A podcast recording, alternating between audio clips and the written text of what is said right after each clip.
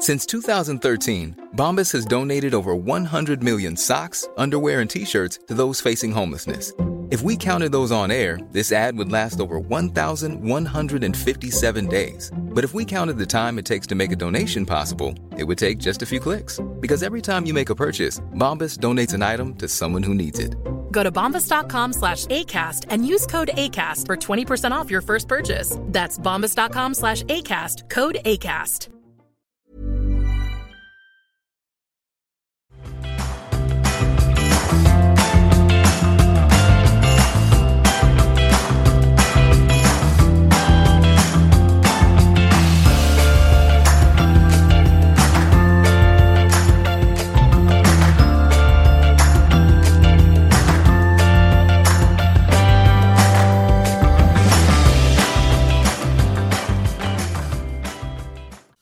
Då kör vi! Välkomna till första avsnittet av Börsmagasinet, eller Börsmagget som vi också kallar det. Det är jag, Bergensons Capital och Jag, eh, Jörns Bullmarknad. och du har väl lite längre både poddhistorik och Twitterhistorik än en annan. Men vi båda har snackat investeringar ihop, vad ska man säga, de senaste tio åren och har båda en professionell karriär inom, vad ska man säga, investeringar eller bredare finans. Jag kommer mer från en renodlad ma bakgrund och eh, jobbar dagligdags med den typen av frågor och har gjort det hela min karriär. Men har varit tämligen aktiv med min privata portfölj under den tiden och har väl investerat privat i primärt, vad ska jag säga, small caps, mindre bolag, ofta gärna kryddat med lite special situations, kanske både i Sverige och utanför. Och eh, lite på samma tema som du har gjort som har man evolverat mer att kolla efter globala investeringsmöjligheter, i viss mån drivet av möjligheten att kunna använda Twitter och liknande källor för att hitta dem. Men det blir också roligare och roligare för år att eh, titta på mer komplexa finansiella upplägg och försöka se igenom det som inte kanske den breda massan kan hantera. Och din bakgrund, Jöns? Jag har eh, investerat sedan eh, troligtvis 15 år ungefär. Um, jobbat, uh, jobbat på fonder, uh, Sverige utomlands. um, nu heltidsinvesterare. Och egentligen tanken med, med att starta en podd är att uh, vi, vi vill samla våra tankar runt, um, runt investeringar men, men vi känner också att vissa andra poddar är mer fokuserade på Sverige, andra har lite andra, annat fokus men vi har investerat mycket utanför Norden också. Vi känner att det finns mycket intressanta grejer vi kan, vi kan lyfta där också. Och vi vill också inte försöka vara ett Hänt Extra utan vi vill kunna köra vi vill kunna köra djupa genomgångar av enskilda bolag likväl som eh, sektorer. Um, och det är det vi hoppas kunna, hoppas kunna bidra med här. Um, vi kommer också ta med, försöka få med lite bolag, vi kommer försöka få med andra investerare, um, göra intressanta intervjuer över, över tid men, men vi kommer nu uppdatera veckovis Ehm, framöver. Det är möjligt att vi, vi kommer göra det lite mer frekvent eh, under våren, sommaren men, ehm, men till att börja med så kommer vi köra en gång i veckan. Toppen. Och vi har ju åtminstone ett case som vi tänkte gå igenom lite längre under dagens avsnitt. Men vi kan väl börja med en liten wrap-up på det senaste newsflowet och se vad vi tycker om det som händer i marknaden. Vad har vi top of mind senaste nyheten? Pagero, small cap-bolag baserat i Göteborg, på väg ut från börsen. Eh, det kom en budhöjning idag på morgonen, måndag den 15 januari. Och det ser väl ut som att Thomson Reuters går vinnande ur den striden. Uh, vad var det de hade plockat en typ 56 procent av utstående aktier och det verkar väl som att styrelsen enhälligt står bakom det budet. Och vi har kollat på det här bolaget en del genom historien och uh, på många vis intressant givet att man gillar ju SaaS-bolag med höga marginaler och en stor adresserbar marknad. Men eh, vad stod den aktien i när vi kollade på den? Jag tror det lyfte den för mig förra sommaren om det var eh, ehm, juni, juli någonting. Eh, jag tror aktien stod i 15-16 ungefär. Eh, men det här är ju ett renodlat SaaS-bolag för e-fakturering. Eh, många länder runt om i världen går från att ja, gå till att kräva Eh, e-fakturering egentligen för att kunna eh, få in så mycket skattepengar som möjligt. Det är saker vi ser i många europeiska länder men också utanför Europa.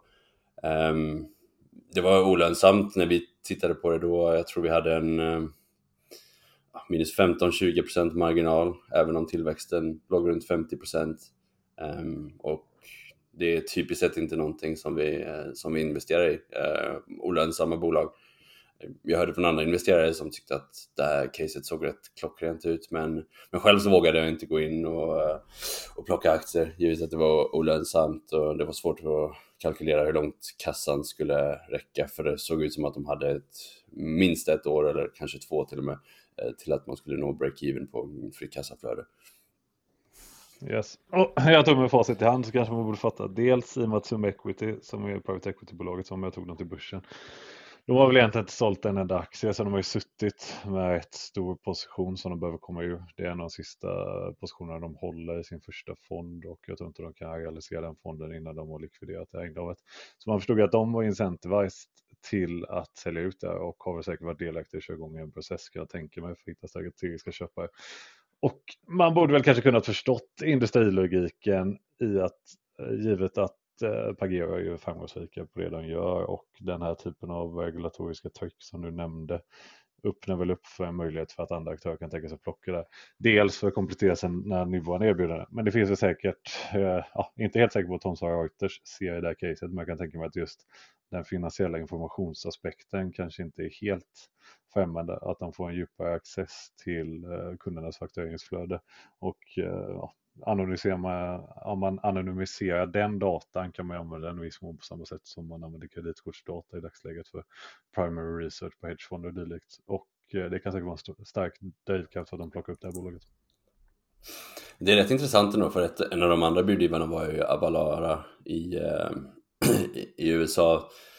Bolaget, för mig att de, det var ett av bolagen i Pat Dorseys portfölj eh, som, ja, han kallar sig väl Moat Investor. Eh, sen är det väl oklart om det praktiseras i, i praktiken, men um, han, um, han ägde bolaget. Jag minns att de var listade förut, men jag tror att de blev, eh, de hade problem. Det här är ett bolag som sysslar med bokföring online egentligen. Uh, och det var väl prat om att de hade fifflat lite med bokföringen själva och att siffrorna var ganska aggressivt eh, men de blev till slut blev de utplockade av eh, Vista Partners eh, i USA. Jag kan tänka mig att det här är en, liksom en ja, nu är det väl en buy and build som de försöker, som de försöker jobba sig med, med där borta och då kanske Pagero passar bra in. Det är en ganska intressant bakgrund till bolaget. Jag menar Bengt som, som är vd-grundare, han, han har ju bakgrund på, på IFS. Ehm, och eh, det verkar ju det verkar som att han har gjort två extremt fina bolagsbyggen över, över tid. Eh, för han var väl på IFS 2022 år tror jag, något sånt där. Eh, så lång, lång erfarenhet därifrån och nu också skapat Pagero efteråt. Så, så han känns som han är sett for life nu efter, efter Pageros eh, utköp. Och man kan misstänka det. Och jag tror just hans bakgrund på IFS och de relationerna har kunnat varit och så en de-risking factor i hur man har kunnat eh, driva den här tillväxtresan framåt. För jag har förstått det rätt som har haft full integration med IFS och mer eller mindre kunnat liksom plocka den lågt hängande frukten i termer av IFS-kunder och eh, addera Pagero som liksom en API eller en modul som man bara jackar på de som redan har det affärssystemet. Och IFS är en av de globala ledande leverantörerna inom affärssystem. Så det är ju en, en rätt schysst eh, leadlist att jobba på om man sitter som säljare i ett sånt bolag. Så kul för dem, kul för Göteborg, kul för Sverige med ytterligare en IT-framgång. Kanske hade varit roligare att vara kvar på börsen så vi kunde fortsätta vara en del av resan. Men låt oss se, kanske kommer några nya bolag från Bengt till börsen framöver. Jag vet att han investerade i en del som ängelinvesterare, kanske ligger i pipen framåt. Vad har vi för andra nyheter då? Lite vinstvarningar. Eh, Electrolux kom en på fredag. Smög ut den med lite problematik i Nordamerika. Känns som ett bolag som aldrig upphör att eh, besvika, eller göra aktieägarna besvikna. Frågan är om de är klara med den här utförslöpan som de har varit på ett bra tag. Troligtvis inte. Eller Elux är väl ett av de här. Eh, det är väl, det är väl där typ värdeinvesterarna goes to die. Liksom. Det, det, kom, det bolaget kommer alltid hamna någonstans mellan 12 till 15 gånger earnings och anses vara billigt. Men det finns ju egentligen inte mycket kassaflödesgenerering i bolaget. Det är ju en, en, som säga, en kronisk value trap egentligen. Eh, jag, tror att, jag tror det finns ganska stora problem internt som kanske, eh, ja, kanske det, jag tror inte att det är värt att kolla på, på caset. Det är, det är ett large cap, um, professional-delen har ju spunnits av. Um, en intressant grej om, om Elux eller Electrolux eh, Professional är ju att de, ehm, de konkurrerar ju med, eh, med det tyska bolaget Rational. Så jag träffade det bolaget, eh, måste ha varit ett gäng år sedan, men de sa att när de träffade Elux Plus eller Professional på, eh, på marknaden så, så är det ofta att de, de, säljer, de säljer på pris ehm, och det, det blir ofta att de går till kunder, eh, erbjuder vad ska man säga, hela köket medan Rational enbart, eh, enbart har ugnar där de har börjat att diversifiera sig från. Rational har ju en extremt eh, stark position på ugnarna men men eh, Electrolux försöker ju slå sig in där också. Men det gör att då erbjuder man eh, vad heter det, diskmaskiner och eh, olika värmeskåp och så vidare och så vidare. Men jag tror att eh, det, det ger nog upphov till att eh, man inte har exakt, man har inte samma pricing power som en, en del av de andra, eh, andra konkurrenterna i marknaden eh, heller. Men eh, jag tror vi flyttar oss iväg från, eh, från, eh, från Electrolux.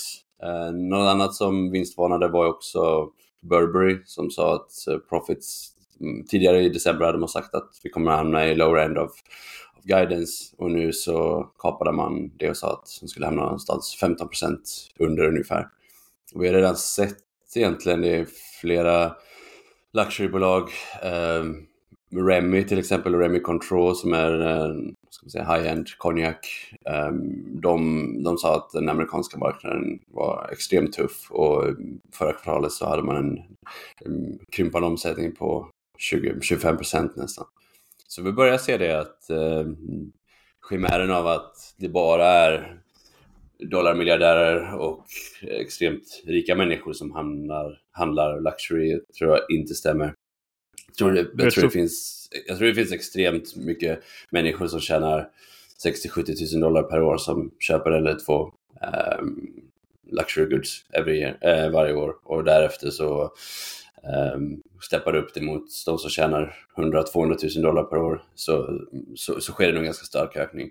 Men där, där har du också personerna som sitter på hem som kostar 15, 20, 30 miljoner och när räntorna slår igenom så, ja, så, så, så, så, så, så nyper det till där också. Eh, jag tror, det är, jag tror det är svårt att tro att det bara är extremt rika människor som handlar luxury, för mm. så är det inte. Och det kan väl vara problematiskt för hela sektorn för man har ändå sett att det varit primärt Nordamerika som har hållit efterfrågan under armarna i de flesta luxurybolagen. Både när man har haft vikande efterfrågan i Asien och primärt Kina men även i Europa liksom med eh, ryska turister etc. som inte är här och handlar på samma sätt längre så har ju Nordamerika gått svinstarkt. Men ja, som du säger, Q4 har varit rätt svagt i många av de bolagen har man fått indikationer på. Det syns även på andra större aktörer, typ som LVMR som har kommit ner hyfsat rejält från toppen. Och kanske kan dyka upp en intressant möjlighet att plocka upp aktier där. Inte superdyrt just nu om man tog på estimaten. Verkar handlas 20 gånger, 20 gånger LTM. Så jag vet inte. Ja, jag kollade på LBMO förra gången, eh, det var 2018, 17. Då, då var det också en liten eh, luxury bass och då, då hamnade den vid 15. Och det är, väl, det är väl ungefär så billigt som man kan hoppas att man kan få det bolaget för. Det, um. ser ut, kollar man ett år framåt, ebit-estimatet 24 så får du den på 15x nu. Men då får du någonstans underwrita att man tror att bolaget ska växa 6% nästa år och dessutom kunna bibehålla marginalerna egentligen across the board. Det känns väl lite som uh, något av åren 21, 22 eller 23 borde ju någonstans vara peak earnings i de bolagen och att det borde finnas möjligheter för en viss utförslöpare. Men låt oss se, de har ju varit motståndskraftiga tidigare. Mm. Vad har vi mer newsflow då? Davos den här veckan, World Economic Forum. Inget newsflow därifrån än, men det brukar bli en hel del. Eh, många bolag gillar ju att samla på sig pressreleaser och åka dit och sen skicka ut ett batteri med diverse initiativ och partnerskap och liknande. Så eh, stay tuned för senaste veckan om det är någonting kul som har dykt upp. Annars har vi en kul nyhet som eh, kanske inte så börsrelaterad men ändå kände att man kunde göra en read across. Jag såg att Fidelity, de är ju stora ägare i Q.se och de har gått in och hyvlat sin eh, värdering med 90 på det bolaget och skrivit ner det egentligen nästan helt och hållet. det kan väl vara en kul read across till vårt svenska noterade superkonglomerat Kinnevik som eh, eh har en hel del liknande exponering i portföljen. Ingen vidare koll på ifall de har satt några större nedskrivningar men min magkänsla säger mig att de fortfarande har mycket eh, i böckerna värderat till liksom, vad de själva har gått in på. Vilket ja, borde finnas en del luft i de böckerna. Kanske någonting vi borde kolla närmare på framåt. Mm. Eh, det finns ju mycket, det är många fonder som är short Kinnevik. Uh, jag har sett eh, uh, Alcro bland annat i, i listan. Så det, jag tror att det finns ett, uh, framförallt om man funderar på om de ska sälja av uh, Tele2 framöver. För det var, en, det var ju en artikel ute som, som nämnde att det skulle vara ett, uh, att det skulle vara ett alternativ för dem. Och då är det ju så att om man har en mjölkkossa kvar och man klubbar ihjäl den så då är det inte så mycket, inte så mycket kvar att plocka pengar från. Det, det finns ju inget annat som är kassaflöde i hela, hela gruppen. Så jag vet inte hur, vad, vad tanken är. Att, att alla de här VC-startupen ska bära, bära bolaget framåt. Jag tror det är ganska, ska man säga, det är nog lite förhoppningsfullt kanske att, uh, att det ska fungera. Det blir lite som jag, vegetarisk mjölk. Det är mycket coolare när man smakar skit i slutändan och inte behöver köpa. kroppen. Ja, jag såg det att Oatly hade väl en bruttomarginal på typ 20% om ni jämför det med de stora um, och sen en ebit-marginal som var ungefär 20% negativ. Om du jämför det med de stora konglomeraten inom, uh, inom uh, fast moving consumer goods så, så är ju bruttomarginalen oftast ja, 45-50%. Så, så redan där så jobbar du med 30%, 30% enheters back liksom. Ehm, mm. Så vi får se. Det, det känns väl som att uh, Oatly kommer ta sig över någonstans. Men, men priset på produkten är ju, fort, är ju redan hyfsat högt. Om man har 20% bruttomarginal så kommer man ju aldrig kunna klämma in en uh, kommer aldrig kunna klämma in en lönsamhet på det. Utan då måste ju priset gå upp 40-50%. Och jag vet inte hur många som är villiga att betala för det då.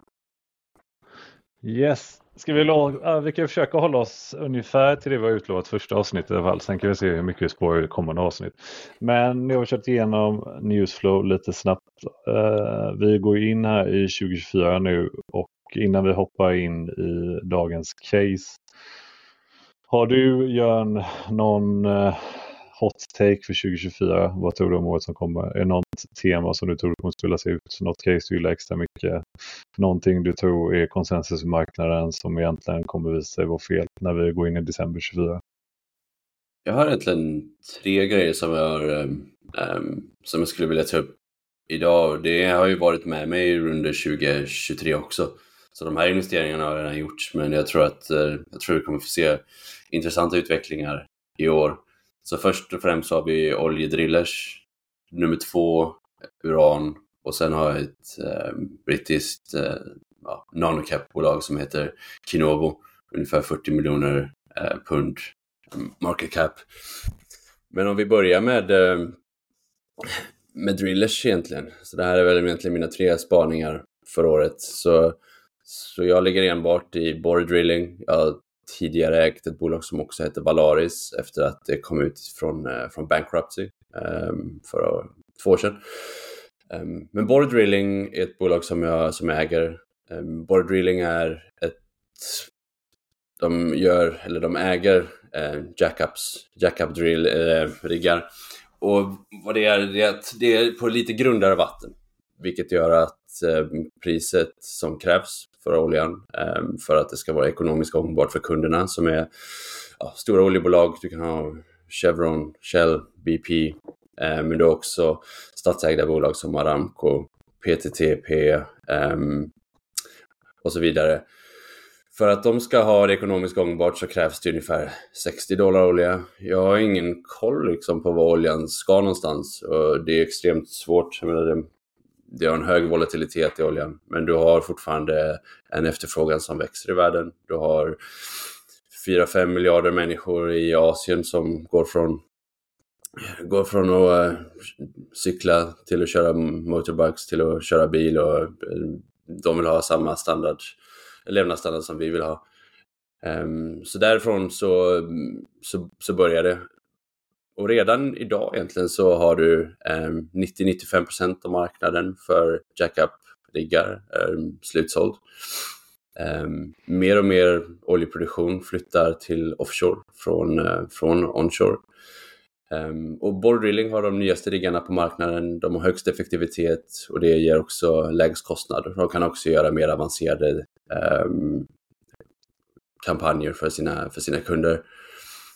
Och marknaden är egentligen slutsåld nu. Det finns 20 riggar kvar ungefär som, är, som inte är i bruk, men jag skulle tro att 8-9 av de här är antingen coldstackade och kanske inte kommer komma till marknaden igen.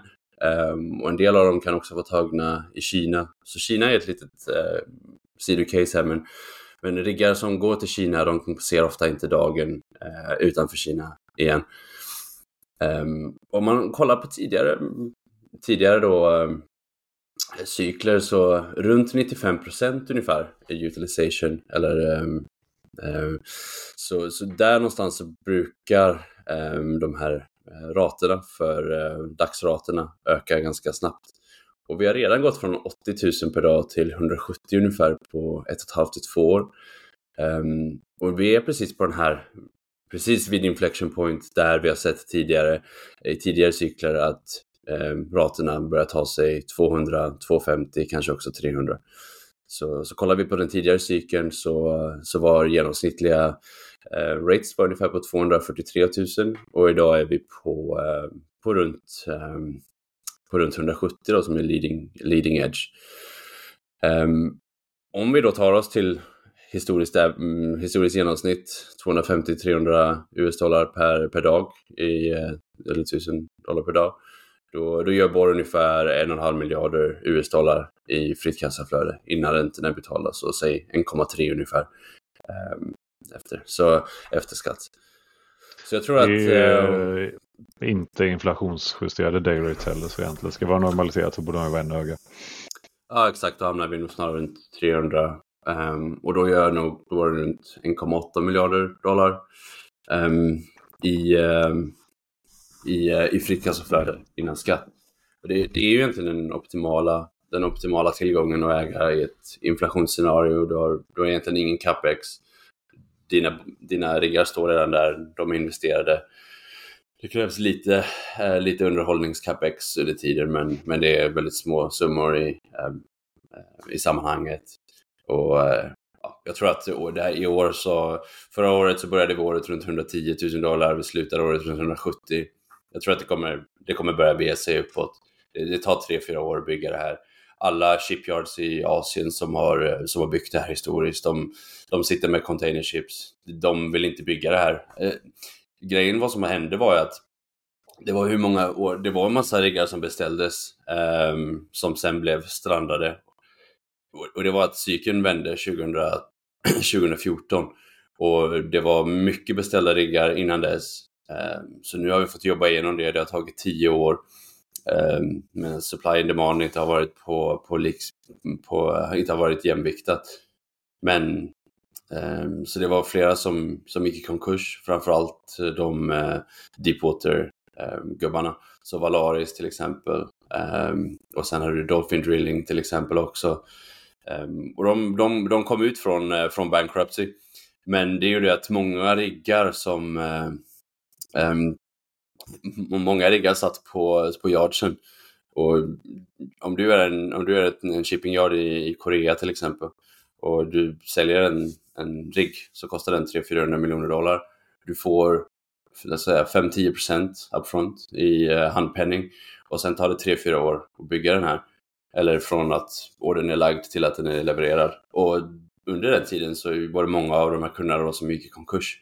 Och då satt ChipYarden med riggen. Um, ehm, och det var så Borr skapades egentligen 2017. Så de köpte flera av riggarna från, från andra spelare som hade gått i konkurs. Uh, så de, de plockade ut deras, gjorde bra deals med, uh, med Shipyardsen och fick, fick därifrån ut riggarna. Um, ehm, och nu har man spenderat hela förra året, fixat balansräkningen och jag tror att när vi nu ser att eh, raterna kommer att öka så kommer aktiepriset börja dra. Jag, jag tror att, jag tror att Borg kan vara värt 3-350 NOK per aktie mot nuvarande eh, 70. Kanske inte under 2024 men under 2025, 2026. Man har börjat göra återköp och man eh, har också annonserat utdelning. Så, eh, så balansräkningen är, den är, den är, den är på ett bra ställe nu. Och det är någonting som de har kämpat med under flera år. Mm. Och som ni nämnde, det är ju extrema delays på att få ut ägg. Det var ju Adnoc eller Arabian Drilling, någon av de stora Abu Dhabis eller Saudiarabiens nationella drilling company la ju någon beställning och jag tror deras första rigg skulle komma ut 2027 Q4 eller liknande. Så du har ju även för de absolut viktigaste spelarna på hela marknaden har du ju en fyra års fördröjning innan du kan få en första rigg som du kan sätta i arbete. Och med det sagt då lämnar du chipyarden, sen tar det ju säkert ett kvartal eller två innan du får det till en produktiv eh, rig med. Så du har ju extremt short supply åtminstone fyra år framåt. Och olja demand tenderar ju att vara hyfsat stabil. Ja, det är, det är perfekta oljan är nu. Någonstans mellan 60 och 100.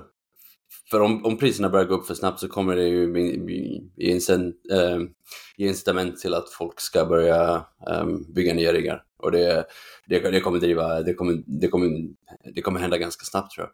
Men när oljepriset står i 65-70 så då händer inte det. Och då, då får marknaden jobba in sig under tiden. Och sen får vi se vad som händer. Men, men Borg tjänar, tjänar bra pengar nu. Det, bolaget handlas väl på 15% free cash flow kanske nästa år. Um, och i takt med att de nya kontrakten uh, tas över från de gamla, så många av de gamla kontrakten då hade de 80 000 dollar per dag. De nya som kommer på så är det 170 000 dollar ungefär. Så det ger en, um, det är en, det är en fin ökning i, um, i, i vinsterna varje kvartal som går eh, för, för nya kontrakt som, som kommer in. Um, jag tror också vi kommer se i slutet att när det börjar bli riktig brist på, eh, på, på riggar ute i marknaden, då tror jag att det kommer, det kommer börja signas mycket längre kontrakt, så säg 5-10 år. Um, och det är någonting som vi inte har sett på väldigt, väldigt uh, lång tid. Men, men om du är en spelare som Adnok eller Aramco så, så har du hela tiden en, Ehm, en basproduktion av olja. Så, så varför ska du inte skriva på ett tioårskontrakt om du vet att du kommer att använda riggarna? Och jag tror att det är sånt som vi kommer börja se snart. Att de här eh, National Oil Companies kommer att börja skriva längre och längre kontrakt. Och då blir det ju en, det blir en offset för, för Borg. Ska de ta ett kortare kontrakt med högre, eh, med högre rater eller kommer de ge bort eh, riggen på tio år och på det, under den tiden ha 170, 170 000 dollar per dag eller något liknande. Mm. Och vi ser att eh, innan har ju problemet, eller problemet och problemet, anledningen till att man själv kunde investera i det här caset på så pass låga nivåer var ju att större delen av kapitalmarknaden var nedstängd både på equity-sidan och skuldsidan för att eh, äga den här typen av tillgångar eller vara exponerad mot dem. Men nu har vi sett väl både Blackrock och Capital Group som har kommit in som stora ägare i Board Drilling och vi ser även exempelvis Buffett via Berkshire Hathaway ta mer och mer exponering mot oljesektorn. Så det känns som eh, det som 2021 var att alla ska investera i solpaneler och vindsnöar. Eh, det känns mer som att folk börjar hitta tillbaka till areala tillgångar och eh, riktig energi som är planerbar och liksom stödjer världens globala energibehov. Så det i sig kan nog bli eh, någonstans den volymen som kommer in i sektorn kommer säkerligen kunna driva upp värderingen ytterligare bara genom diverse ETF och fondflöden. Alltså även om oljesektorn har presterat hyfsat bra de senaste åren så det är fortfarande på den lägsta, äh, lägsta delen av S&P som det någonsin har varit. Det är väl typ 3% eller något liknande. Jag tror att förra oljecykeln när det pikade så var det väl nästan 20 Um, ehm, så det är, ja, det är en extremt liten del av, eh, av index. Men, men det beror ju på värderingarna. Det är inte svårt att hitta många producenter som handlas till 40-50% free cash flow det, det är absurt billigt där ute på många ställen. Mm. Och man ser ju disciplin bland dem, eller förra cykeln var ett stort problem med de amerikanska aktörerna som hade noll kapitalallokeringsdisciplin och egentligen bara ville växa ett all cost. Nu är det tydligt att alla de stora aktörerna är extremt fokuserade på eh, returns till sina ägare, både genom dividends och återköp och man verkar ha eh, tämligen bra disciplin i att köra igång nya projekt med. Man fokuserar mer på return to owners mer än någonting annat. Så det, gör, ja, det kan ju såklart förändras, men än så länge har man varit väldigt disciplinerad. Jag tror att man är tvungen till det på grund av att man har bränt sig mot de tidigare ägarna så pass mycket. Så för, för att kunna säkerställa sin finansiering long term så får man följa ägarnas agenda och inget annat. Ska mm. vi, det blir en lång utläggning om uh, det är börsens bästa case board drilling, men ska vi hoppa på någon annan prediction lite snabbt innan vi går vidare till nästa del? Jag tänkte vi kan, vi kan hoppa på uran, det är ganska hett nu. Det, det börjar hända rätt mycket i sektorn. Priset på uran har gått från 60 till 105 tror jag det har quotat idag. Under de bara kommande, vad har det gått, två månader eller något liknande. Så priset har börjat att, att ge sig ordentligt på uppsidan. Um, så kortfattat om uran. Um, världen har den största produktion, eller eh, uh, användarna av uran är uh, är kärnkraften och sen har du också lite grann inom, eh, inom försvarsindustrin. Så om du har en ubåt till exempel så drivs de på med små nukleära reaktorer. Ehm, men 200 miljoner eh, pounds, så alltså 100, 100 miljoner kilo uran ehm, finns det efterfrågan på varje år. 150 till 160 pounds um, är ungefär produktionen idag. Um, det har egentligen varit en bear market sedan Fukushima hände, vad var det, 2011 tror jag. Så du har, då stängde Tyskland stängde ner alla sina reaktorer efteråt, Japan stängde ner alla sina reaktorer. Du hade massvis med uran som låg i varuhus runt om i, eller warehouses runt om i världen som inte, eh, som liksom bara kom och flöt in till marknaden hela tiden. Och priset bottnade väl en bit under 20, eh, då 2017 eller något liknande. Så det har varit en, en lång, eh, lång vandring. Men eh, nu har det hänt rätt mycket olika grejer. Vi ser egentligen varje dag positiva nyheter om att fler och fler länder eh, väljer kärnkraft för man inser att ja, vinden, vind och solenergi kommer inte kunna eh, skapa energisäkerhet. Det, det, funkar lite grann på, på toppen men ingenting som man, kan, eh, som man kan driva ett land på. Vi ser ju extrema konsekvenser eh, i Europa från, från de besluten som har tagits. Um, och du har en, du har en marknad som är liksom undersupplied med 10, 15, 20 procent kanske. Um, och jag vet inte var de här, alla de här, alla de här tonnen av uran ska komma ifrån. För det, det tar 15 år att starta en ny gruva. Det tar 3-4 år för existerande gruvor att komma, komma online och det, det, finns ingen, eh, det finns inget utbud egentligen. Sen kom Kazatomprom eh, som är Kazakstans statligt ägda um, uran, urantillverkare. De är 25 procent ungefär av världens, uh, världens utbud. De kom ut på fredag och sa att vi, vi kommer missa våra produktions, eh, uh, vår produktion för 2024 och 2025. Eh, de gav inga kvantiteter egentligen, men jag såg att uh, det har varit lite spekulationer runt att det kunde vara 10 till 20 miljoner pounds som, som de kommer missa med 2024, 2025. Tydligen har de bränt, de kunde inte få tag på svavelsyra. Men jag såg att det fanns vissa som spekulerade i att man har använt så extremt mycket svavelsyra i sin utvinning för att hålla uppe produktionen. Och när man gör det så krävs det hela tiden mer och mer svavelsyra för att kunna behålla den produktionen som man hade tidigare. Och någonstans så, så, så funkar det inte längre. Så, um, så det verkar som att det är det som har hänt. Att uh, man har egentligen man har bränt, bränt broarna för att, för, att, för att plocka ut mer och mer uran. Och det, ehm, det, det skapar i en tid när vi egentligen redan är väldigt undersupplied. Priset har redan gått eh, 60-70% på kort tid. Ehm, så ger ju det extra, eh, extra eld i, i marknaden. Um, det här är en, och sen har vi också den kanadensiska producenten Cameco som också varit ute och sagt att eh, de, det är möjligt att de kommer få produktionsproblem också. Och, och de två producenterna tillsammans är 50% av världens, eh, världens utbud eller produktion. Så, eh, så det, är en, det är en liten marknad, eh, uran, men det är fortfarande 15% av världens energi, eh, energiproduktion. Så, så, så, det är någonting som krävs. Och om du driver en, eh, om du driver en reaktor så då, då måste du ha uran. Du, du kan inte liksom säga att ah, men jag fick inte tag på någonting. Utan, utan den måste drivas. För jag menar, vi har ett antal reaktorer i Sverige men eh, om en av dem eh, går ner och inte, kan, och inte kan producera energi så är det direkt kännbart. Så om du är inköpare på ett av de här, på den här reaktorerna så ja, du kan inte låta det, du kan inte låta det eh, gå, du kan inte låta det gå utan och, um, och, och kostnaden är ungefär 4% Så Urans totalkostnad av att driva en reaktor är, är 4 Så även om priset dubblar eller går upp 3 så, så innebär det att, produktion, att elpriset eller den slutgiltiga ehm, um, kostnadensökningen är ja, 4 eller 8% eller 12% vad det nu är. Så du har en extremt eh, stark köp, köpare och jag tror att det, det finns rätt mycket eh, det finns rätt mycket flex här. Så, du... så det skulle mycket väl kunna bli att priset går upp 3, 4, 5 gånger som na naturgas gjorde 2022 i, i Europa.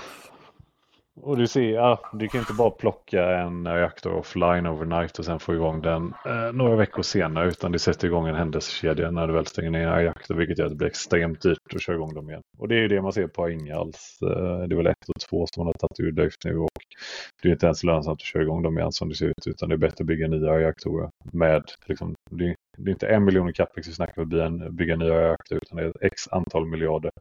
Vilket gör att eh, du vill hålla dem i drift och precis som du säger när input kostar 4% om den går upp till 40 istället så spelar det mindre roll givet att eh, kostnaden för att ersätta reaktorn är mångfaldigt högre. Ja, exakt. incitamentstruktur. Ja, exakt. Det finns 446 reaktorer i världen och um, så, så, varje reaktor konsumerar väl någonstans mellan um, 400 500 000 pounds. Så ja, vi, vi kanske pratar om att den extra kostnaden blir 20, 30, 40, 50 miljoner. Eh, så det är, det är inga stora pengar i, i sammanhanget. Ehm, så vi får... Eh, äger, vi får... äger du något eh, mot sektorn eller hur får man exponering? Mm, jag, jag satt och kollade på, på traden. Jag började läsa om Iran 2018 och jag var lite involverad redan då. Men sen så, sen så gav jag upp det och fokuserade på andra ställen. Men jag kom tillbaka till, kom tillbaka till uranmarknaden förra året. Eh, så jag äger någonting som heter Sprott Physical Uranium Trust eh, som är noterad i eh, Kanada och även i USA. Ehm, och sen äger jag en i UK som heter Yellowcake. Cake. Ehm, men det är mina exponeringar i sektorn. De, det är inga, jag kan inte någonting om mining egentligen. Ehm, så jag håller mig borta från, från sektorn. Jag tror också att det är stor risk att man blir utspädd eh, när, man, när priset ökar och många av de här spelarna kommer vilja säkra upp, eh, säkra upp eh, sina, sina utvecklingsplaner för de kommande åren när, när aktiepriserna går, eh, går upp. Så, så jag, jag sitter med de två, båda äger fysiskt uran. Ehm, de har lite olika struktur mot sig, men om vi tar Sprott Fiscal Uranium Trust, är att när den är listad så de har, äger, eh, de äger uran som de har i olika eh, ska säga, storage. Och varje gång priset på aktien går ovanför net asset value eller eh, NAV för, för hur mycket uran man äger så ger man ut aktier i marknaden. Så i fredags när du hade en väldigt eh, hög omsättning i aktien för att priset på uran gick upp starkt då handlades eh, Sprott till en premium under en stor del av dagen och man, eh, man sålde aktier för eh, ungefär 60 miljoner kanadensiska dollar. Vilket gör att när de sen går till marknaden så, eh, och om du antar 100 dollar per, eh, per pound så kommer de kunna köpa 500 000 eh, pounds eh, av uran och då går de ut till spotmarknaden och köper det. Vilket gör att när intresset för sprott ökar, när priset går upp, så blir det, um, så blir det ett själv, vad ska man säga, det blir en självuppfyllande uh, ett flywheel eller det blir liksom en, ja, det, det kan, det kan spåra ur. Självspelande piano, självstärkande ja, effekt. Ett självspelande piano, exakt. Och då, då blir det att Sprott ger ut nya, nya units och uh, är samtidigt i marknaden och köper. Och sen om priset går upp så fortsätter man att köpa. Um, så vi får se, jag tror att det kan bli ett GameStop uh, moment här. Um, men uh, vi får se helt enkelt jag, jag, jag har haft, ja, jag tror jag är upp 100% på Sprott ungefär och 80% på Yellowcake så jag köpte den en bit ner. Jag, jag vet inte, nu, nu börjar det komma in i den mer spekulativa fasen så det gör väl att jag, jag ligger inte och köper mer eh, här. Och eh, i full transparens så har jag väl en viss liknande exponering i min portfölj primärt mot eh, board drilling som är mitt absolut största innehav. Har varit det till och från under de senaste åren. Och och eh, sitter även på viss exponering mot uranmarknaden. Men jag är lite mer riskbenägen än dig så jag har ju tagit mining-exponering via Denison Mines. Ingenting jag skulle rekommendera att stoppa in mycket pengar i men Lundinarna brukar vara duktiga på att exekvera projekt och det är de som är största ägare i det här och eh, Denison Mines eh, har ett gruvprojekt i Saskatchewan i Kanada som man hoppas kan komma online de här åren. Men ja, hittills har det varit en historia av eh, stora förluster, mycket kapitalavsättning och utspädning på ägarna. Men jag är nog kortsiktig där. Mycket möjligt att någon gång nästa avsnitten så har jag vevat mig ur den. Du har ju Dennis och Mines och även NextGen som är de större eh, kommande, kommande producenterna. Så NextGen är väl eh, den, den största gruvan som kommer komma online de kommande ja, 6-7 åren skulle man väl kunna säga. Okej, okay, så hade du ett eh, tredje nyårstema eller case som du snackade om. Var det Kinovo det hette bolaget? Exakt, det är ett brittiskt bolag som är um, ungefär 35 miljoner pund, så 450 miljoner um, market cap. Um, net cash eller runt noll, noll cash så är vi ungefär samma det är en ganska intressant historia. Gamla management eh, gjorde en buy and build. De, de gjorde många förvärv på kort tid, tog bolaget till börsen. Skrev, och, eh, um, man skrev på många olönsamma kontrakt vilket gjorde att eh, bolaget egentligen eh, gick in i administration. Men, men de togs ut och eh, det kom in ett nytt management. Um, för att dra kortfattat vad bolaget gör så, så är man aktiva inom sektorn som kallas för social housing så tänk egentligen miljonprojekt där man gör inspektioner, ehm, det kan vara värmepumpar, elektricitet, brandlarm ehm, och så vidare. Så man, eh, man har kontrakt med ehm, kommuner där, man, eh, där man inspekterar stora, stora bestånd av eh, fastigheter runt om, runt om i London mestadels det nya management som kom in fyra år, fyra år sedan ungefär, de har gjort enorma förändringar. De har skalat bort allting som är olönsamt.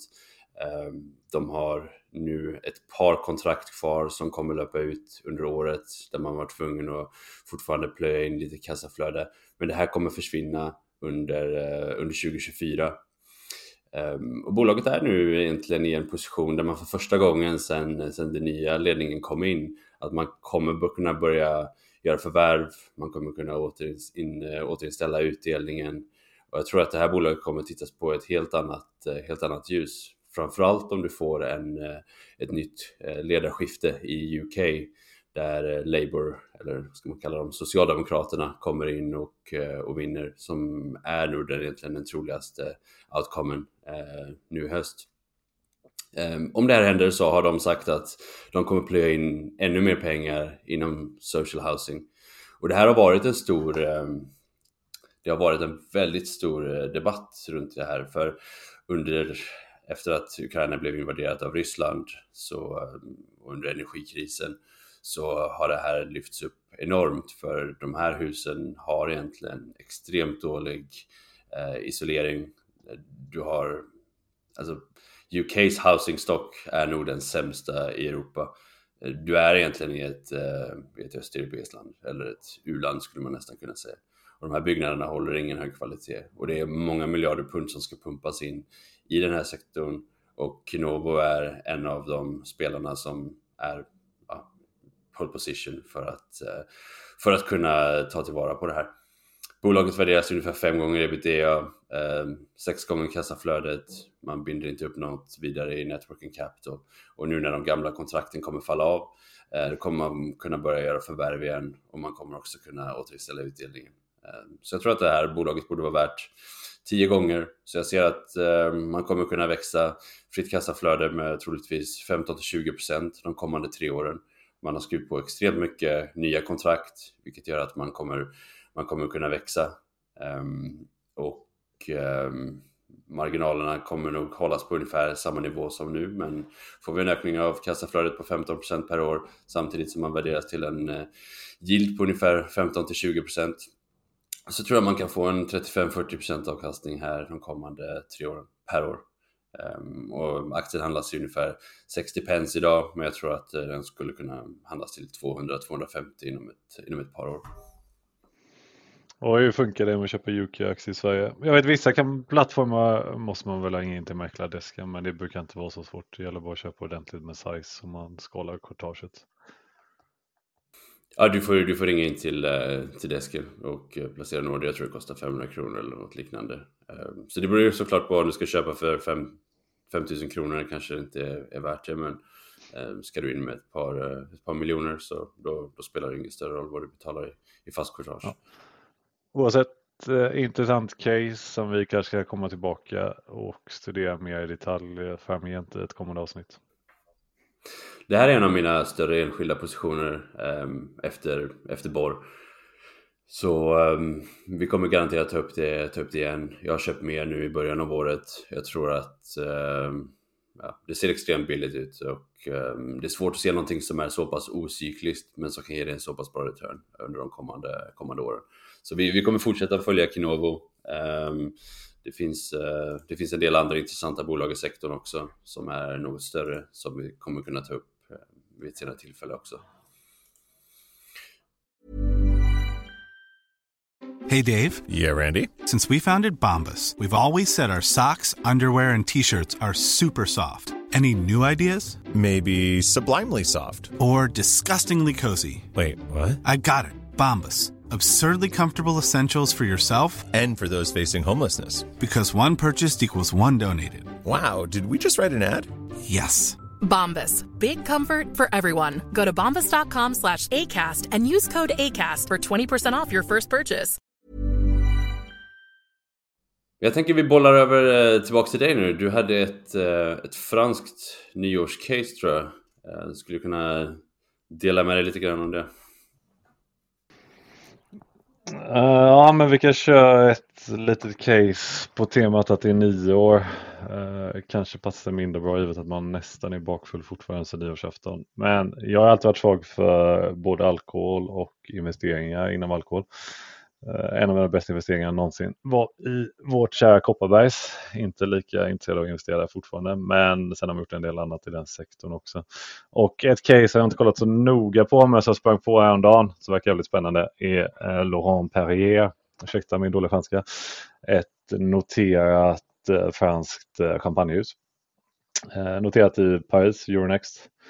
Uh, handla, aktien handlas kring värdet på en skumpa, det vill säga typ 120 euro per aktie. Market cap på 700 miljoner euro ungefär. EV på cirka 900 så man har lite skuld uh, som en del av finansieringen och jag tror skulden som sådan är ju ja, är tämligen bolagsvärde är relativt liten och givet det faktum att bolaget har ett stort lager som har ett stort värde i så har man bra täckning för den. Som sagt, champagnehus lite från den övre hyllan. Kanske inte, ja, några nivåer bättre än typ Moët Chandon och deras vanliga linjer. Typiskt sett eh, hög prissättning. Man är väl egentligen kända för att man har eh, väldigt selektivt val av druvor i sina champagner. Man försöker genom det driva en högre prispunkt och eh, lite baserat på liksom någonstans att man har en underliggande hög kvalitet på produkten. Eh, handlas i dagsläget kring EVB 10 om man kollar på sektorn i sin helhet. Så mycket luxury och eh, speciellt luxury beverages handlas ju kanske någonstans på EVB 20 eh, och då pratar vi om framåtblickande ett år och så på 24 estimat. Så det finns ju bara vid första anblick på multipeln en möjlighet att re-rata här om man har någon form av kvalitet i bolaget som sådant. Uh, Vad handlas de andra till liksom? Jag menar, Remy Control är ett bolag som jag tittat på en del i uh, ja, historiskt. Jag brukar täcka, täcka sektorn när jag jobbar på en, på en fond, men då var det ju alltid att liksom, Moten är ju att du sitter med konjaklager som är ja, de, de mer exklusiva varianterna uh, ska ju lagras i 30-40 år. Vilket gör mm. att det, det, tar ett tag att replikera först och, först och främst brandet men, men sen Absolut. också själva, själva lagringen. Men, men sen är konjak, det är nästa steg av, det är samma insatsvara som det med i, i champagne. Men hur lång, hur lång lagring är det som krävs? Hur många liksom, eh, ja, vintages sitter man på? Eller var, liksom, hur, stor, hur stort eh, lagervärde sitter man på? Hur lång tid skulle det kunna ta att replikera det? För det känns som att brand recognition är inte brand recognition är alltid starkare för spirits eller för, eh, för sprit än vad det är för champagne eh, och viner och öl. Liksom, du, har ju, du har ju egentligen den, ehm, den, den tre delarna. Så spirits, där dricker folk alltid vad man är van vid. Där vill man inte byta ut. Sen har du, Ehm, sen har du champagne någonstans i mitten och därefter kommer öl. Eh, folk dricker gärna den ölen de känner igen. Men sen när det kommer till vin så har folk egentligen en, eh, ja, man vill testa nytt. Vilket gör att det finns noll modes inom, inom vin egentligen. Förutom att man har shelf space i supermarkets. Absolut. Nej, men jag tror ja, om det är några som liksom är etablerat ett globalt brand och liksom brand loyalty så är det väl de klassiska, dels har du ju de som har eh, etablerat sig som superpremium, typ eh, Dom Perignon och eh, Six Spades och sen har du även liksom Moet Chandon som är liksom i viss mån genom bra marknadsföring synonymt med champagne globalt. Sen har de andra mer vanliga spelarna, Paul Rocher, Bollinger etc. Laurent Perrier är ju mer okänt på det sättet, men jag tror att man, du, du har en inneboende fördel i och med att champagne får ju bara produceras enbart från en region och där har du en begränsad yield på crop per eh, kvadratmeter egentligen, vilket gör att produktionen som sådan kommer inte öka. Så så länge eh, ekvationen att produktionen som sådan står still, men du har en, ett demand eh, både lokalt i Frankrike men även globalt som ökar över tid. Nu är sanningen att demand i Frankrike minskar, men det globala demandet ökar, så export är en viktig faktor för Laurent Perrier. Eh, så där... Så har du, du har ett liksom fixed supply, ehm, men du har, en, du, har en, du har en efterfrågan som hela tiden växer eh, globalt. Vilket gör att mer eller mindre. Du kommer typ... kunna öka priserna snabbare än inflationen. Och kollar man på deras bruttomarginaler så har de ju skalat upp rätt snabbt de senaste 3-4 åren. Och allting ja, trillar ju rakt ner. Alltså rörelsemarginalerna har gått ah. från 10 till 20 procent på typ tre år. Exakt, när man har jobbat extremt eh, aktivt med premiumization. Dels eh, gör produkterna ännu bättre men också komma ut med eh, marknadspositioner, och marknadsföring som gör att man kan ta en högre prispunkt.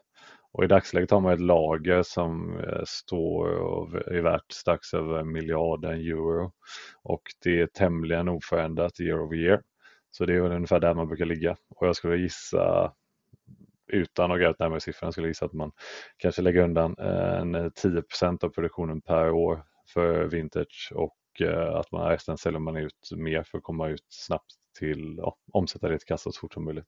Och som du sa, bruttomarginalen har gått från 50 till 55 procent de senaste 3-4 åren och på 10 års sikt så har man lyft den från 45 procent till 55 procent och det har slått igenom hela vägen på ebit och ja, det mesta av det blir cash direkt.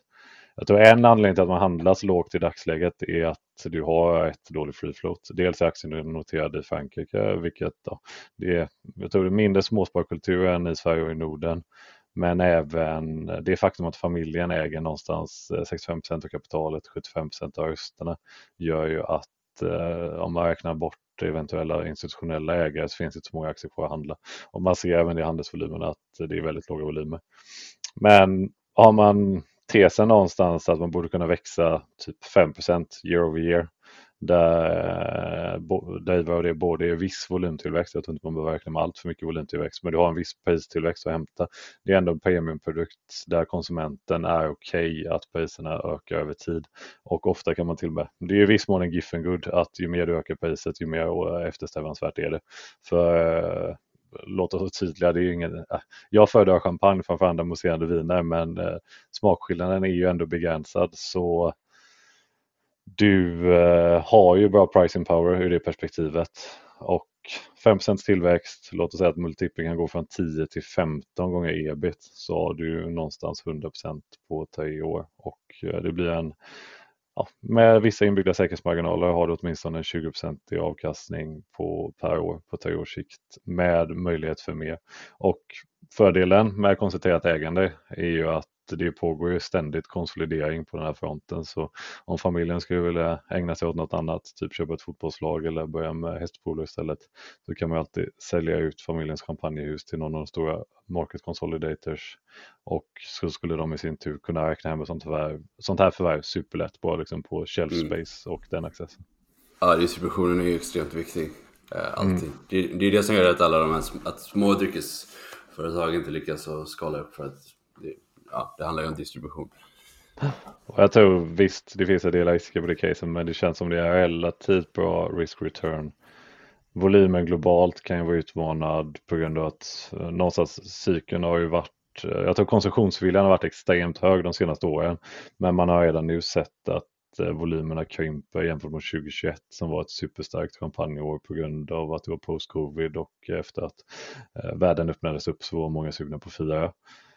Och Eh, du har ändå eh, faktorn att bolaget krymper sin försäljning i Frankrike men de växer globalt och det gäller även för hela champagnemarknaden. Så den stora drivan någonstans är nog global penetration i takt med att eh, emerging markets och människor generellt får en förbättrad ekonomi som har möjlighet att köpa champagne och jag tror någonstans champagne är en av de produkterna som verkligen representerar att man har nått en viss nivå av välstånd och jag tror konsumtionsviljan för det är tämligen stor även utanför Frankrike. Så vi går över till sista bolaget för dagen som är Neckar, ett bolag som eh, många svenska investerare känner väl till, även om det är noterat i Norge. Eh, och du Brunsås, du kommer dra lite introduktion av bolaget. Yes, när vi kan dra caset lite snabbt och eh, bolaget handlas i Oslo som du sa. Market cap dryga miljarden, både SEK och NOK. Eh, man har de senaste åren haft en stabil tillväxt, eh, tuggat på rätt bra, legat i snitt liksom en bit norr om 10 year over year nästan alla år, lite slagigt givet att det är en mindre verksamhet. I dagsläget handlas man på 7-8 gånger ebit om man kollar på 24 estimaten. Eh, med det sagt så är bolaget, ja, det täcks inte av några analytiker så det, det är både en möjlighet och en risk. Det ja, minskar ju såklart intresset från institutioner på kort sikt men det ökar möjligheten för oss privatinvesterare som inte är beroende av uh, analytiker coverage för att ta investeringsbeslut. Som sagt handlas 7-8 gånger på ebit. Vi har gjort en djupdykning i eh, uh, kontaktsloggen eller liksom möjlig tenderlogg för bolaget är ju tämligen tenderdrivet i sin försäljningsverksamhet, vilket är positivt så då kan man få en bra känsla för vad den kortsiktiga eh, möjligheten i marknaden är. Eh, vi har gjort en djupdykning på de kontakten och du kommer in närmare på dem lite senare. Men man kan säga både med eh, tillväxten som varit historiskt och de goda möjligheterna vi ser för fortsatt tillväxt, åtminstone i den nivån, den tämligen låga värderingen som man kan gå in på i det här läget plus det faktum att det finns ett antal minoritetsposter i andra bolag som inte reflekteras överhuvudtaget i värderingen i dagsläget gör att vi ser att det finns tämligen goda möjligheter att få en avkastning uppemot 100 procent närmsta två åren eller så i det här caset med en hyfsat låg risk på nedsidan. Då du har bra, bra visibilitet i orderbackloggen och man har typ sett bokat orders som täcker försäljningen närmsta två åren eller så nu när vi ser att momentum ökar i den globala marknaden vad det gäller kontakt och kontaktförnyelse så ser vi goda möjligheter för bolaget att kunna skörda de här frukterna. Och eh, styrelsen verkar även dela den bilden då man har sjösatt ett eh, tämligen stort eh, buyback-program i december förra året. Och i en illikvid aktie som Neckar så har det redan fått en viss effekt i eh, aktierörelsen eller aktiekursen och den har liksom lyft eh, hyfsat bra senaste månaden eller två och det finns mycket kvar att hämta i det programmet så det kommer att agera stöd på nedsidan tror vi i alla fall i korta perspektivet. Men du kanske kan gå, ner, eh, gå in lite djupare på den marknadsdjupdykningen eh, vi har gjort. Så Nekar har sagt i sina presentationer att man ska göra, eller att det finns en pipeline som är 2,1 miljarder över 23-24 och sen 1,4 miljarder eh, NOK eh, utefter när vi har grävt lite mer i marknaden så, så är det framförallt Australien som sticker ut men globalt så har vi kunnat identifiera 17 olika eh, kontrakt som kommer komma. Eh, två av dem har ännu inte fått finansiering så vi skulle kunna säga att det finns 15 kontrakt. Och, eh, det här är ju egentligen en tidsperiod över 4 till 5 år. Så Australien, där har vi fyra stycken eh, och det är absolut den mest intressanta marknaden eh, över det nästa året. Eh, så vi har Darwin, 5000 tons skeppslift, vi har Henderson som också är ett stort projekt, men vi har också Kearns och Brisbane som också är 5000 och 3000 tons projekt. Och vi tror egentligen att alla de här är 200 miljoner NOK plus kontrakt. Bara sätta det i kontext snabbt. Bolaget har LTM 500 miljoner i omsättning på årsbasis. Exakt, så, så varje av de här kontrakten är 40% av en uh, årlig omsättning. Vi, vi tror att, um, givet att man har öppnat ett nytt um, kontor i Australien också, så borde det finnas hyfsad möjlighet för, för Neckar att kunna plocka de här kontrakten med också tillhörande servicekontrakt, vilket har blivit ett större och större fokus över, över de kommande, kommande, eller de senaste åren. Mm, och man kan ju säga att vi nämnde inte det i introduktionen nu, men det är säkert många som känner till det. Men Neca är ju verksamma på en oligopolmarknad. Det är egentligen bara de och en annan aktör som är verksamma här, så det blir lite ja, 50-50 vem som tar kontaktet och det finns ju uppenbarligen inte kapacitet hos varken Neca eller Pearson att ta alla kontakten. Så man har ju goda förutsättningar att eh, fortsätta konkurrera men ändå ta sin andel av kakan så att säga. Mm. Nej, det, det, var ju så att eh, de senaste eh, nio månaderna så har Persson plockat ett par kontrakt och det var innan Neckar tog någonting. Nu fick man en new build order och man fick också ett transfer system de senaste eh, månaderna här. Så det verkar som att ehm, förhoppningsvis så får vi lite av en catch-up-effekt. Ehm, men det är ju en oligopolmarknad. Det finns ett annat bolag som heter Bardex också som gör lite små grejer runt omkring men, men de är egentligen ingen konkurrent som jag tror vi behöver räkna med. Um, givet vad de har presterat uh, hittills. Och vad, vad har du sett i marknaden när du har studerat liksom, den huvudsakliga konkurrenten? Vad differentierar man sig på? Är det liksom pris på det enskilda kontraktet eller finns det något annat som driver beslutsfattandet hos beställarna? Alltså det är ju en ganska konstig, eh, det är en konstig dynamik i branschen. Så Pelsons grundare, ehm, eller bolaget, eh, han grundade ju Syncrolift-tekniken Ehm, Ehm, men det bolaget köptes ehm, upp 1990, varav det bolaget därefter köptes av Rolls-Royce. Ehm, och sen 2015 så köpte Neckar Syncrolift av Rolls-Royce. Och under den här tiden så har den gamla grundaren av teknologin startat Pelson och Pelson och plockade många av de personerna i, eh, i Miami eh, år 2008 när eh, Rolls-Royce valde att faktiskt lämna Miami där bolaget, Eh, där bolaget har huvudkontor. Så det är, det, båda eh, tävlar egentligen med väldigt, med väldigt, väldigt lika, eh, på lika villkor. Jag tror att det finns väldigt lite, lite differentiering mellan de två. Eh, men det gör också att det finns väldigt lite utrymme för en tredje part att komma in eh, i, i marknaden. För du har redan två stycken alternativ som är väldigt, ja, som är starka på marknaden, som har funnits länge Ehm, och har gjort ett, gjort ett bra jobb. Och, och tittar vi så när Neckar köpte roll, eller Syncrolift från Rolls-Royce så betalade man någonstans mellan 10 till 30 miljoner eh, NOK. Så vi tror att man betalade någonstans mellan ja, ja, ungefär en gånger earnings eh, 2020 och sen kanske till och med lägre än eh, 0,3 gånger earnings för 2023. Det här är ju i och för sig 7-8 år sedan men det, det tyder ju ändå på det värdeskapande som, som Neckar har, ehm, som Neckar har kunnat göra här. Um, och tittar vi liksom historiskt sett på, på kapitalallokeringen så har man ju varit inne och plockat många bolag som, Ehm, som har problem. Så Techano Ocean lyfte det senaste ehm, och även Fisk då som, där man gjorde en tack-in av sin Starfish eh, av sin Starfish-teknologi. Ehm, så man har plockat bolag som har haft tillfälliga problem och köpt dem till egentligen eh, scrap value. Och det är, det är någonting som vi verkligen, verkligen uppskattar. Man kanske hör det till och med på hur bolaget agerat, men det finns ju en tydlig huvudägare som dessutom självklart är aktiv i styrelsen och eh, liksom kopplat till norsk governance, finns det några risker eller problem eh, relaterat till det eller vad ser vi framför oss där? Det enda som vi gillar egentligen är att eh, bolaget äger 50% av IntelliLift som är mjukvarudelen i det här. Eh, det är den mjukvaran som man gör mycket av styrningen eh, som är sammankopplad ihop med liftarna men eh, också nu rullas ut i eh, Eh, joint venture med, eh, för, för oljeriggar att man bara äger 50% här samtidigt som styrelseordförande äger majoritetsposten av den, eh, av den kvarvarande delen tycker vi att det kanske inte borde vara så. Eh, ordförande äger redan 35% av Neckar så jag tycker att det, det hade varit rimligt om man, eh, om man, om man sålde den resterande delen till Neckar så att man kunde fått full, fullt ägarskap här. Annars så tycker jag att eh, om man jämför med mycket annat norskt microcap du har ett återköp på 10% av aktiestocken eller upp till 80 miljoner och jag tror att eh, ja, det är någonting som visar att man är aktieägarvänliga, man har gjort bra allokering av kapitalet. Utöver det, man har en ganska liten styrelse, fyra personer. Eh, löner inom, eh, inom ledningsgruppen är eh, på ja, acceptabla nivåer.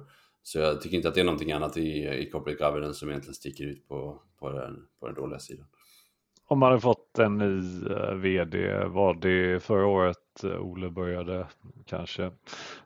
Och han har en bra bakgrund från eh, både liksom strategi och ma jobb på Aker Solutions som är ett stort erkänt norskt bolag och från början skolad på McKinsey. Så det är en hel och ren och seriös herre och han verkar ju på den korta tiden han varit vd ändå kommit in och eh, ökat tempot i organisationen och dessutom fått fart på förvärven. Dessutom på attraktiva värderingar. Så än så länge verkar han vara helt rätt person att leda bolaget framåt.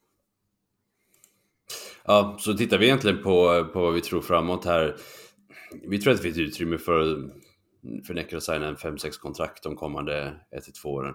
Ehm, sker det här så kommer backloggen troligtvis ja, mer än dubblas. Ehm, kanske till och med ta sig upp mot, eh, mot 2 miljarder NOK. Det borde innebära att man kan leverera ut eh, 700-800 miljoner NOK per år. Säg att man gör en 25% i marginal på det här. Um, vi drar bort lite overheads så vi hamnar ungefär runt 150 miljoner, miljoner NOK kvar. Uh, EV är runt 800 miljoner idag. Um, sett var en värdering runt 6-7 gånger ebitda uh, i, en, i en verksamhet som inte har någon direkt capex. Um, det gör att vi får en fin cash conversion och eh, många av kunderna betalar ju också in förskott. Så det skapar en float i bolaget. Det kan man använda till att göra, till att göra M&A. Um, ehm, om bolaget värderas till 6-7 gånger ebitda utan då eh, optionen inom fisk, optionen inom Tecano Ocean Lift eh, och även inom JVT som man har inom, eh, inom ehm, eh, oljeriggarna. Så tror vi att det finns eh, rätt många kickers som kan driva värderingen ytterligare. Men du betalar fortfarande kanske ja, bolaget kanske skulle vara värt 30-40% mer enbart på värderat på Syncrolift och vad vi tror som kommer hända det kommande året här. Um, så överlag troligtvis en 100% uppsida över kommande 2-3 år. Och kollar man grafen, aktiegrafen några år bakåt så ser man ju att det har ju redan gått några hundra procent och eh, mycket av drivaren kring det är att det här var ju en net-net tillgång egentligen under covid. Vilket var drivet av att bolaget låg i litigation med eh, Cargotech, eh, finska industrikonglomeratet som hade förvärvat en verksamhet från Necka som heter MacGregor. I samband med det så startade man en tvist egentligen kopplat till rörelsekapitaljustering som var kopplad till ett JV i Kina som eh, MacGregor då samägde med kinesiska staten. Där deras claim egentligen för Cargotech motsvarar mer eller mindre en tredjedel av köpskillingen. Vilket bara det är ju ett extremt stort belopp eh, jämfört med vad man ser typiskt sett i ma transaktioner Och eh, det låg ju lite som en våt filt över aktien under de 18 månader eller så medan den frågan fortfarande är uppe på bordet och eh, ingen liksom, tydlig lösning fanns eh, i korten. Men den har man ju löst ut nu. Man hade kassa nog för att täcka det och man hade kassa kvar efter den löstes ut också. Allt liksom overhang från ett legalt perspektiv kopplat till det är borta. Man har liksom inga claims längre från Cargotech och eh, man kan nu köra på med den kärnverksamheten man har och fokusera framåt istället för att bråka om gamla M&A affärer Det blev ju en tuff eh, situation där för när jag började titta på bolaget Q3 2019 så, så var det en ganska stor position för min del. Eh, och sen, och sen kom Cargotech och frågade efter 240 miljoner NOK egentligen. Um, till slut så blev väl settlement runt 94 om jag inte missminner mig. Um, så det blev ju betydligt bättre men man satt ju och räknade på worst case och osäkerheten, marknaden hatar osäkerheter och aktien såldes ner till ja, 1,50 tror jag den var som lägst. Um, och då, eh, ja, som investerare så får man ju, då får man ju göra sin research och vi la ja, många veckor på att titta, in, titta på bolaget. Jag tror också det var då som jag delade med mig med allting eh, med dig. Jag tror du tog en position eh, där nere istället för att ligga snett 50% först, vilket, eh, vilket hade varit en, eh, en bättre situation. Men, eh, men vi lö det löste sig i slutändan ändå. Eh, men jag tror att det tog väldigt mycket kraft från organisationen. Den förra vdn som var, som var inne då, hon slutade ju direkt när, eh, när allting med Cargotech var, var löst. Sen kom Preben in och var tillförordnad vd och, och därefter så var han vd ungefär ett, ett halvt år. Eh, men nu är han enbart i styrelsen för, för Syncrolift och har en mer operationell roll eh, där.